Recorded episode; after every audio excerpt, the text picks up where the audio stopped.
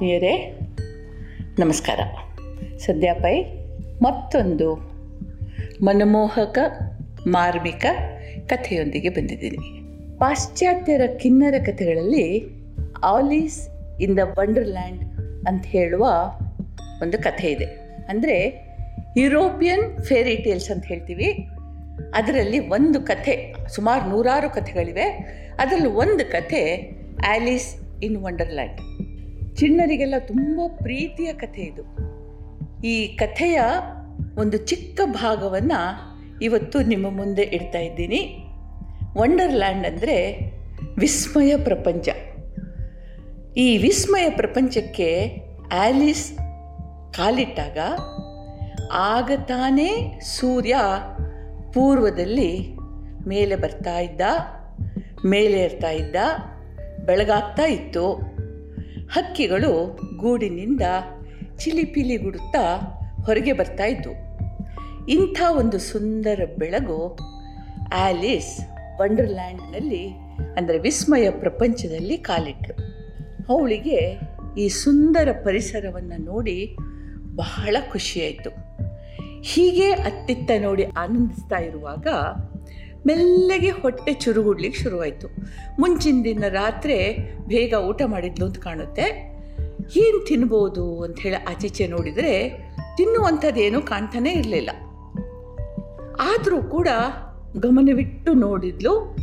ನೋಡುವಾಗ ಅಷ್ಟು ದೂರದಲ್ಲಿ ಒಂದು ಹೂವಿನಿಂದ ತುಂಬಿ ತೊನೆತಾ ಇದ್ದ ಒಂದು ಮರ ಕಂಡಿತು. ಮರದ ಕೆಳಗೆ ಹುಲ್ಲು ಹಾಸಿನ ಮೇಲೆ ಒಬ್ಬಳು ಕಿನ್ನರಿಯ ಹಾಗೆ ಕಾಣ್ತಾ ಇದ್ದವಳು ಕೂತಿದ್ಲು. ಅಸಲಿಗೆ ಅವಳು ಕಿನ್ನರಿನೇ. ಅವಳು ಇವಳ ಕಡೆನೇ ನೋಡ್ತಾ ಇದ್ಲು. ಎಲ್ಲದಕ್ಕಿಂತ ಮುಖ್ಯವಾಗಿ ಆಲೀಸಿಗೆ ಕಂಡದ್ದು ಆ ಕಿನ್ನರಿಯ ಮುಂದೆ ಹರಡಿದ ಜಮಖಾನದ ಮೇಲೆ ಜೋಡಿಸಿಟ್ಟ ನಾನಾ ರೀತಿಯ ನಾನಾ ರೂಪದ ಬಣ್ಣದ ಖಾದ್ಯಗಳು, ತಿನ್ನುವ ಪದಾರ್ಥಗಳು. ಯಾವಾಗಲೂ ಹಸಿವಾದಾಗ ಎಲ್ಲವೂ ಕೂಡ ತುಂಬ ಚೆನ್ನಾಗಿ ಕಾಣುತ್ತೆ, ರುಚಿ ರುಚಿ ಅಂತ ಕಾಣುತ್ತೆ, ರುಚಿ ಆಗುತ್ತೆ ಕೂಡ. ಹಸಿವಿಂದ ತಿನ್ನಬೇಕು, ಆವಾಗ ಒಂದು ತುತ್ತು ಮೊಸರನ್ನ ತಿಂದರೂ ಅದಕ್ಕಿರೋ ರುಚಿನೇ ಬೇರೆ ಇರಲಿ. ಆಲೀಸ್ ಎಂದೂ ಕಾಣದಂತಹ ತಿಂಡಿ ತಿನಿಸುಗಳು, ಪೇಯಗಳು ಅಲ್ಲಿದ್ದವು. ಈಗ ಆಲೀಸಿಗೆ ಬಾಯಲ್ಲಿ ಜೊಲ್ಲು ಸುರಿಯೋಕ್ಕೆ ಶುರುವಾಯಿತು. ಆಸೆಯ ಕಣ್ಣಿನಿಂದ ಕಿನ್ನರಿಯತ್ತ ನೋಡಿ ತಲೆ ಅಲ್ಲಾಡಿಸಿದ್ಲು. ನನಗೂ ಒಂಚೂರು ಸಿಗ್ಬೋದಾ ಅನ್ನೋ ಹಾಗೆ ಸನ್ನೆ ಮಾಡಿದ್ಲು. ಕಿನ್ನರಿ ಇವಳನ್ನು ನೋಡಿ, ಹಸಿವಾಗ್ತಿದೆ ಏನು, ಬಾ ತಿನ್ನುವೆಯಂತೆ ಅಂತಂದ್ಲು. ಆಲೀಸಿಗೆ ಬಹಳ ಖುಷಿಯಾಯಿತು. ಧಾಪುಗಾಲು ಹಾಕ್ತಾ ಕಿನ್ನರಿಯತ್ತ ನಡೆಯತೊಡಗಿದಳು. 10-15 ನಿಮಿಷ, ಅರ್ಧ ಗಂಟೆ ನಡೆದ್ಲು.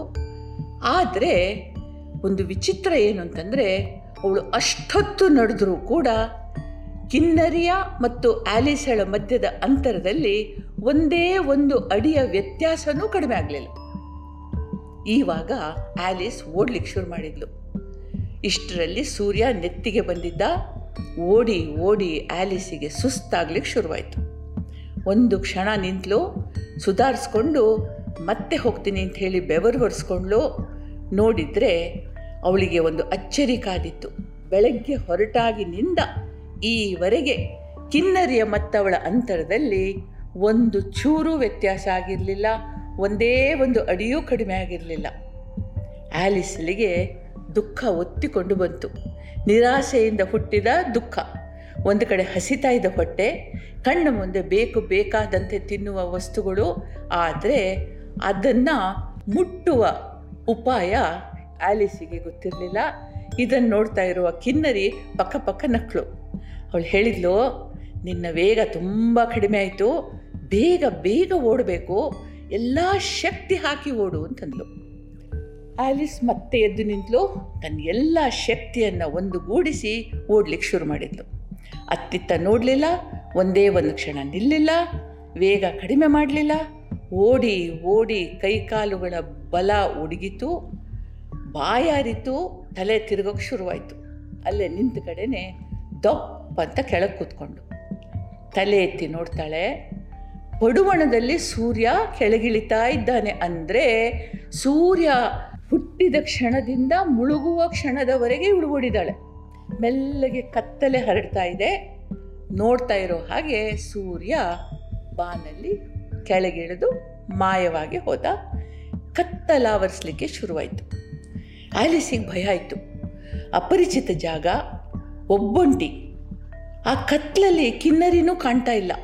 ಆದರೆ ಎಲ್ಲೋ ಇದ್ದಾಳೆ ಅನ್ನೋದಂತೂ ಇವಳಿಗೆ ಗೊತ್ತಿತ್ತು. ಅವಳು ಧ್ವನಿ ಎತ್ತಿ ಕೂಗಿದ್ಲು, ಅಮ್ಮ ಕಿನ್ನರಿ, ನೀ ಎಲ್ಲಿದ್ದೀಯಾ? ನನಗೆ ಕಾಣ್ತಾ ಇಲ್ವಲ್ಲ, ನನಗೆ ಭಯ ಆಗ್ತಿದೆ ಅಂತಂದ್ಲು. ಕಿನ್ನರಿಯ ಧ್ವನಿ ಗೆಜ್ಜೆ ಸದ್ದಿನಂತೆ ತೇಲ್ಬಂತಂತೆ. ಹುಡುಗಿ, ನಾನು ಮೊದಲು ಎಲ್ಲಿದ್ನೋ ಅಲ್ಲೇ ಇದ್ದೇನೆ, ನೀನು ಎಲ್ಲಿದ್ದೀಯೋ ಅಲ್ಲೇ ಇದೆಯಾ ಅಂತ ಅಂದ್ಲು. ಆಲಿಸಿಗೆ ಗಾಬರಿ, ಆಶ್ಚರ್ಯ ಎರಡೂ ಆಯಿತು. ಅಮ್ಮ ಕಿನ್ನರಿ, ಅದು ಹೇಗೆ ಸಾಧ್ಯ?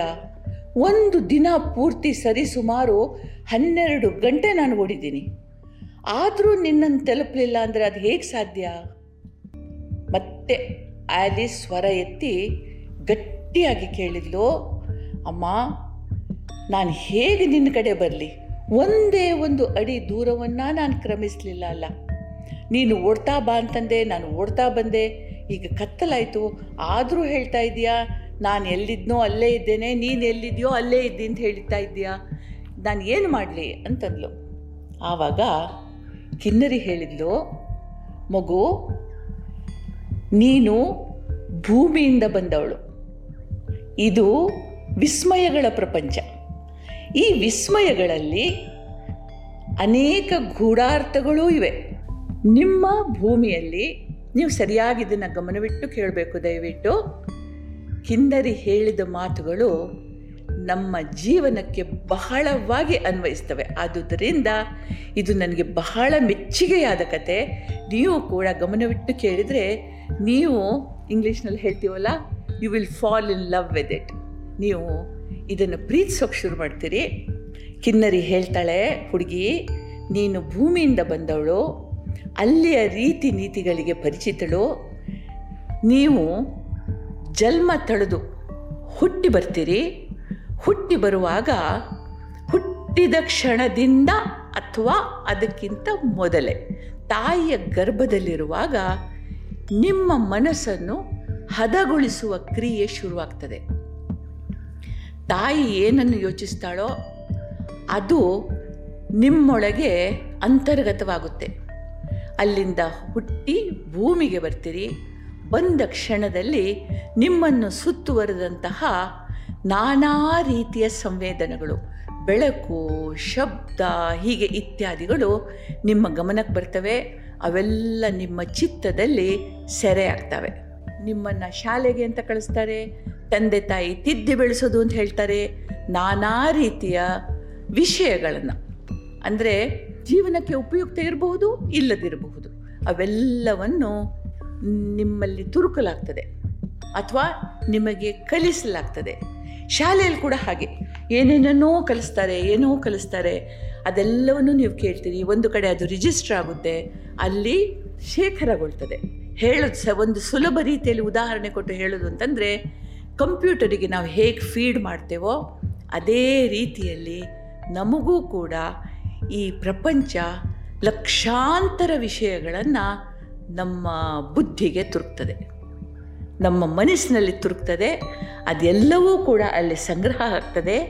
ಈ ಪ್ರಪಂಚದ ಬಗೆಗಿನ ನಮ್ಮ ಪ್ರತಿಕ್ರಿಯೆಗಳು ಕೂಡ ಈ ನಮ್ಮ ಒಳಗೆ ಏನು ಶೇಖರ ಆಗಿದೆಯೋ ಅದಕ್ಕೆ ಅನುಗುಣವಾಗಿ ಹೊರಗೆ ಬರ್ತವೆ. ಅಂದರೆ ಉದಾಹರಣೆ, ಒಂದು ಹಾವನ್ನು ಕಂಡ್ರೆ ಅಯ್ಯೋಯ್ಯೋ ಹಾವು ಭಯಂಕರ ಅಪಾಯಕಾರಿ, ಅದು ಕಚ್ಚಿದ್ರೆ ನೀನು ಸತ್ತೇ ಹೋಗ್ತೀಯಾ ಅಂತ ಹೇಳಿ ಒಂದು ವಿಷಯ ನಿಮ್ಮ ತಲೆಯಲ್ಲಿ ಬಿದ್ದಿದೆ, ಅದಲ್ಲಿ ರಿಜಿಸ್ಟರ್ ಆಗಿದೆ, ನೀವು ಅದನ್ನು ಒಪ್ಪಿಕೊಂಡಿದ್ದೀರಿ. ಯಾಕೆ ಅಂದರೆ ಇದಕ್ಕೆ ಬೇರೆ ಮಾರ್ಗವೇ ಇಲ್ಲ. ಆದ್ದರಿಂದ ನೂರಾರು ಹಾವುಗಳು ವಿಷವಿಲ್ಲದ ಪಾಪದ ಜೀವಗಳಾದರೂ ಕೂಡ ನೀವು ಅದನ್ನು ಹಾವನ್ನು ಕಂಡು ಕೂಡಲೇ ಒಂದು ಹೆದರಿ ಓಡ್ತೀರಿ, ಇಲ್ಲ ಅದನ್ನು ಕೊಂದು ಹಾಕ್ತೀರಿ. ಅದು ನಿಜವಾಗ್ಲೂ ಕೂಡ ಬಜಿ ಪಾಪದ ಜೀವ, ಅದರಿಂದ ನಿಮಗೇನೂ ಹಾನಿ ಇಲ್ಲ, ಬದಲಾಗಿ ಪರಿಸರಕ್ಕೆ ಅದರಿಂದ ಉಪಯೋಗ ಇದೆ. ಆದರೂ ನಾವದನ್ನು ಹೊಡೆದು ಹಾಕ್ತೀವಿ. ಹೀಗೆ ಕಿನ್ನರಿ ಹೇಳ್ತಾಳೆ, ನಿಮ್ಮ ಮನಸ್ಸು ಪ್ರೀ ಕಂಡೀಷನ್ಡು. ನಿಮ್ಮ ಜೀವನ ಪೂರ್ತಿ ನೀವು ಸುಖ ಭೋಗಗಳನ್ನು ಹೊಂದುವುದೇ, ಜೀವನದ ಗುರಿ ಅಂತ ಹೇಳಿ, ಜೀವನದ ಸಾರ್ಥಕತೆ ಅಂತ ಹೇಳಿ ನಿಮ್ಮ ತಲೆಗೆ ಹಾಕ್ತಾರೆ. ನೀವು ಅದನ್ನು ನಂಬಿಕೊಂಡು ಜೀವನ ನಡೆಸ್ತೀರಿ, ಬೆಳಿತೀರಿ. ಆದರೆ ನಿಜವಾಗ್ಲೂ ಹುಟ್ಟಿ ಬರುವ ಕಾರಣ ಅಂತಂದರೆ ನೀನು ಏನು ಅನ್ನೋದನ್ನು ತಿಳ್ಕೊಳ್ಳೋದು, ಈ ಬ್ರಹ್ಮಾಂಡದ ರಹಸ್ಯವನ್ನು ತಿಳ್ಕೊಳ್ಳೋದು. ಅದು ತಿಳ್ಕೊಂಡ್ರೆ ನಿನ್ನನ್ನು ನೀನು ತಿಳ್ಕೊಂಡ ಹಾಗೆ. ಆದರೆ ಈ ಲಾಲಸೆಯಿಂದ ನೀವು ಜೀವನ ಪೂರ್ತಿ ಓಡ್ತೀರಿ, ಸುಖ ಅನ್ನೋ ಒಂದು ಮರೀಚಿಕೆಯ ಕಡೆ ಓಡ್ತೀರಿ. ಅದು ನಿಜವಾಗ್ಲೂ ನಿನ್ನೊಳಗಿದೆ, ಹೊರಗಿಲ್ಲ. ಆದರೆ ನೀವು ಎಲ್ಲಿಯೂ ಮುಟ್ಟುವುದಿಲ್ಲ. ಹುಟ್ಟುವಾಗ ಎಲ್ಲಿರ್ತೀರೋ ಸಾಯುವಾಗಲೂ ಅಲ್ಲೇ ಇರ್ತೀರಿ. ಸೂರ್ಯ ಹುಟ್ಟುತ್ತಾನೆ, ಸೂರ್ಯ ಮುಳುಗ್ತಾನೆ, ಆದರೂ ನೀವು ಮಾತ್ರ ಅಲ್ಲೇ ಇರ್ತೀರಿ. ಆದರೆ ಓಡ್ತಾ ಇರ್ತೀರಿ, ಗುರಿ ಮುಟ್ಟದೆ, ಗುರಿ ಗೊತ್ತಿಲ್ಲದೆ ನಡೀತಾ ಇರ್ತೀರಿ, ಓಡ್ತಾ ಇರ್ತೀರಿ. ಇದು ಭೂಮಿಯ ಮೇಲೆ ಹುಟ್ಟಿದವರ ವಿಚಿತ್ರ ಜೀವನ, ವಿಚಿತ್ರ ಲಾಲಸೆ ಅಂತ ಹೇಳ್ತಾಳಂತೆ. ಈಗಾಗಲೇ ಗೊತ್ತಾಗಿರಬಹುದು ಈ ಕಥೆಯ ಒಳ ಹರಿವು ಏನು ಅಂಥೇಳಿ. ಮನೋಜ್ಞವಾದ ಸುಂದರವಾದ ಈ ಅರಿವು ನನಗೆ ಬಹಳ ಪ್ರಿಯವಾದ ಈ ಕಥೆಯ ರೂಪದಲ್ಲಿ ಬಂತು. ನಿಮಗೆಲ್ಲರಿಗೂ ಖುಷಿಯಾಗಿದೆ ಅಂತ ನೆನೆಸ್ತೇನೆ. ಈ ವಾಂಡರ್ ಬದುಕಿನ ಕಥೆ ಇದು. ಅಂದರೆ ವಿಸ್ಮಯ ಪೂರಿತವಾದ ನಮ್ಮ ಅಲೆದಾಟದ ಜೀವನ ಗಾಥೆ ಇದು. ನಿಮಗೆಲ್ಲರಿಗೂ ದೇವರು ಒಳ್ಳೇದು ಮಾಡಲಿ. ನಮಸ್ಕಾರ. ಜೈ ಹಿಂದ್.